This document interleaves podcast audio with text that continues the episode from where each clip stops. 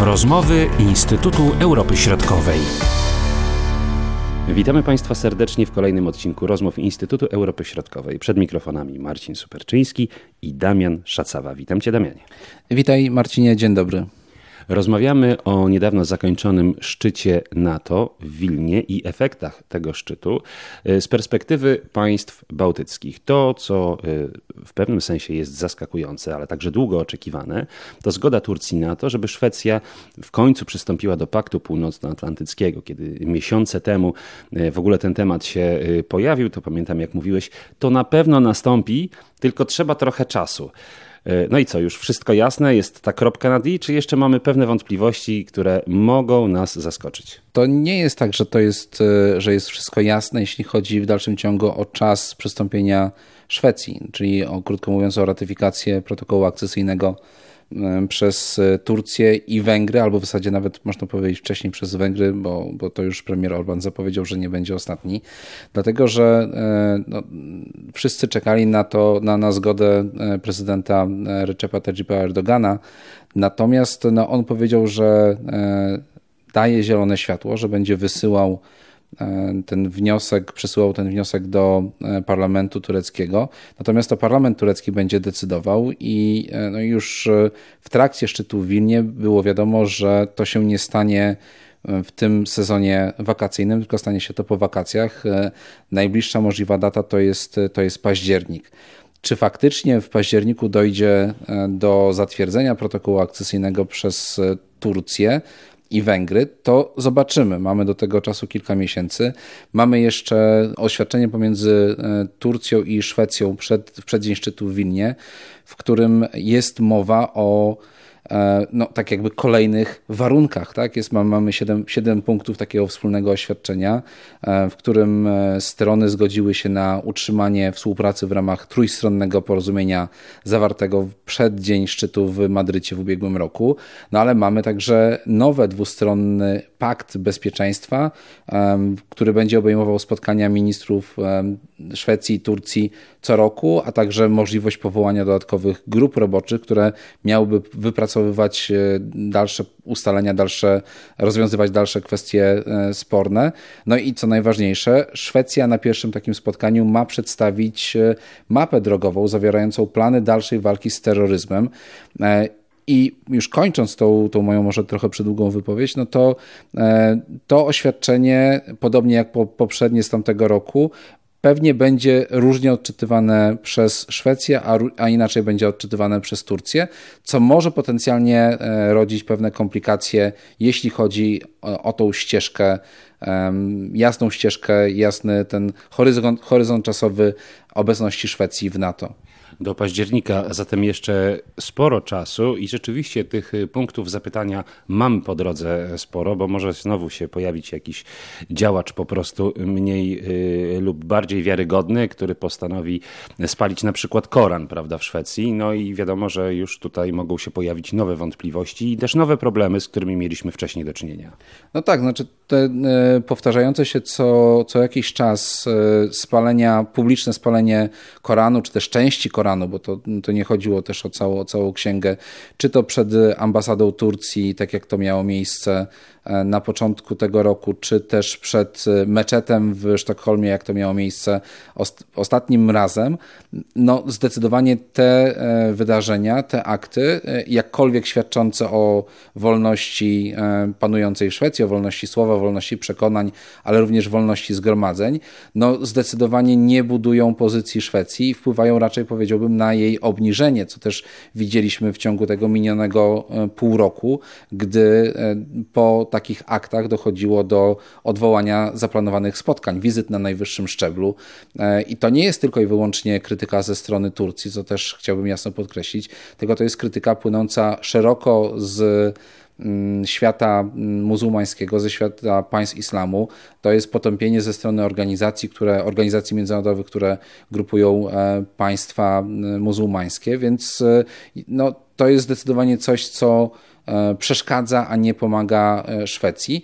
I to jest zdecydowanie coś, z czym Szwedzi będą musieli się też zmierzyć w najbliższym czasie, ponieważ no, mamy wyrok sądu w Szwecji, który powiedział, że no, policja nie może zabraniać tego rodzaju demonstracji, powołując się na bliżej nieokreślone zagrożenie, czy też spadek bezpieczeństwa Szwecji, czy też Szwedów, bo tak, tak się stało po tym pierwszym spaleniu pod koniec, pod koniec stycznia, gdy policja nie wydawała zgody na kolejne demonstracje, motywując to tym, że to wpływa na obniżenie, bo widzieliśmy później demonstracje w licznych państwach przed ambasadami e, Szwecji, pojawiają się również kwestie dotyczące tego, że no, być może Szwecja e, stanie się jakimś miejscem zamachu odwetowego, który, kogoś, kto będzie chciał pomścić te, tego rodzaju zniewagę.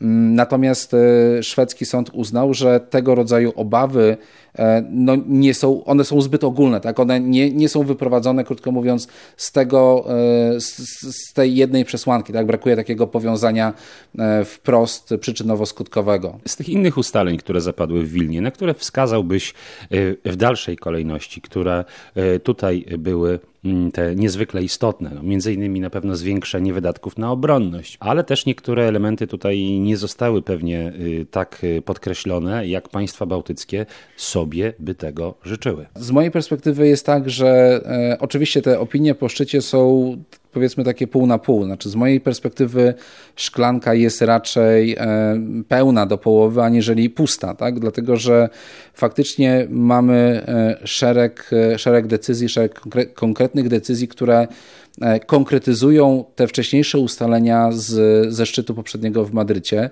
Mamy nowe plany, regionalne plany obrony NATO, w których Bałtyk odgrywa bardzo ważną rolę jako element, obszar łączący tą część Euro arktyczną, powiedzmy ten High North z Europą Środkową i dalej na południe, więc mamy takie jakby to, to przedłużenie. Dlatego też będzie bardzo ważne, żeby jednak do do, do, doprowadzić do końca to członkostwo Szwecji w regionie. Szwecji, która dysponuje dość liczną flotą, jak na warunki Morza Bałtyckiego, dysponuje również e, siłami powietrznymi, ale ma no, przede wszystkim e, no, ten, tą wyspę, która jest określana mianem niezatopialnego lotniskowca, czyli Gotlandię, która znajduje się w centralnej części Morza Bałtyckiego.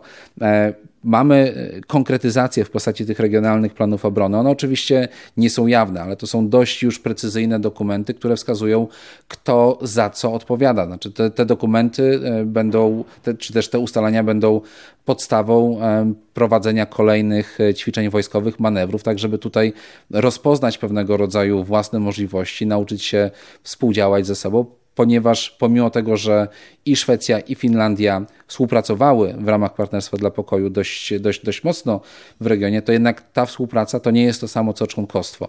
Finowie już w tym momencie się przestawiają, powiedziałbym, mentalnie z obrony tylko i wyłącznie własnego terytorium przez własne siły, ewentualnie przez wsparcie państw nordyckich, z którymi mają podpisane porozumienia na e, no, współdziałanie w ramach e, szerszego sojuszu, jakim jest NATO.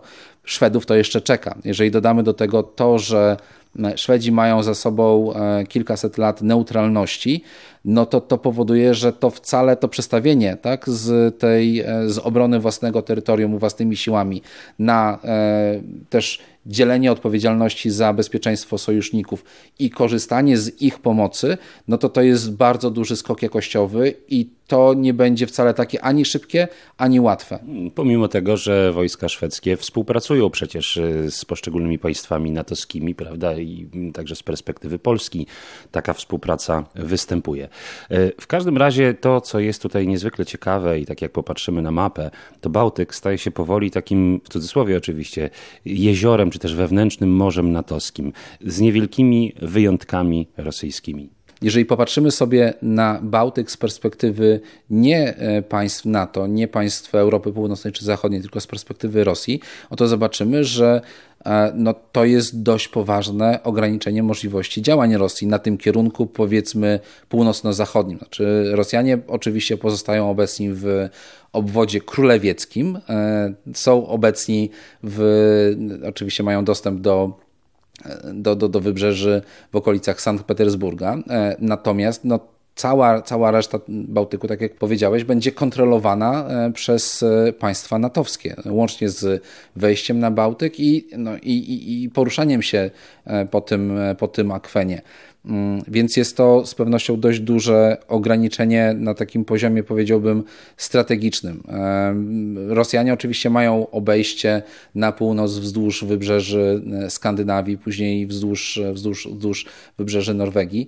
E, natomiast to nie, jest, e, to nie jest to samo. Ja bym jeszcze wrócił do tego, co się faktycznie nie udało państwom bałtyckim i Polsce. To, to mam wrażenie, że, znaczy nie wrażenie, no to jest oczywiście kwestia Ukrainy i kwestia nakreślenia takiego e, jaśniejszego horyzontu czasowego, jeśli chodzi o członkostwo Ukrainy w NATO. Dlatego, że my wiemy oczywiście, że Ukraina ma aspiracje do tego, żeby stać się kolejnym państwem członkowskim sojuszu. Mamy zgodę, przynajmniej na poziomie politycznym, na to, żeby Ukraina kiedyś stała się tym członkiem. Natomiast e, no, e, póki co no to jest to obwarowane dwoma warunkami. Znaczy, kiedy państwa wyrażą na to zgodę i kiedy warunki na to pozwolą. Przy czym już teraz wiadomo, wiadomo, że e, te warunki to raczej nie dotyczą tylko i wyłącznie tego, jak Ukraina będzie się transformowała w przyszłości, czyli te wszystkie kwestie dotyczące państwa prawa, e, demokracji, walki z korupcją, ale dotyczą raczej tego środowiska międzynarodowego otoczenia, czyli krótko mówiąc, wojny z Rosją i e, rozwiązań, rozwiązania tej wojny, tak? bo to będzie e, coś, co będzie determinowało i to jest coś, co się kryje pod tym takim ogólnym e, hasłem, warunki, kiedy warunki na to pozwolą. Tak? A to z kolei powoduje, że no, Rosja może próbować zamrozić konflikt, zamrozić wojnę, tak? czy też obniżyć intensywność działań i doprowadzić do tego, że te warunki tak na dobrą sprawę nigdy na to nie pozwolą albo nie pozwolą na to w przewidywalnej przyszłości, co nie jest e, dobre z punktu widzenia ani Ukrainy, ani Polski, ani państw bałtyckich, ani szerzej mówiąc NATO. Historia nas uczy, że Rosja jest dosyć cierpliwym graczem i e, nawet jak e, przegrywa na jakimś polu, może się wycofać na długie lata, ale potem zazwyczaj wraca. I to jest właśnie ten element, na który przede wszystkim należy zwracać uwagę z tej perspektywy, jeśli mogę dorzucić coś od siebie. No, no, to prawda, znaczy Rosjanie można powiedzieć, że tam, gdzie weszli, no to rzadko kiedy bywało tak, że się wycofali z, z całości, więc no ja tutaj nie chcę wchodzić w, w tematy, które, którymi zajmują się koledzy z zespołu chociażby Europy Wschodniej, ale no, z mojego, że tak powiem, podwórka północnego, to jest takie państwo, z którego, na które Rosjanie weszli i z którego sami wyszli. To jest Norwegia po, e, po, po 45 roku, tak? Więc to jest, to, to, to, to są takie precedensy, które pokazują, że pewne rzeczy są możliwe no pytanie, czy ten przypadek będzie powtórzony na Ukrainie. Bardzo dziękuję e, Damian za tę rozmowę. Do usłyszenia i do zobaczenia. Dziękuję również. Do usłyszenia, do zobaczenia. Były to rozmowy Instytutu Europy Środkowej.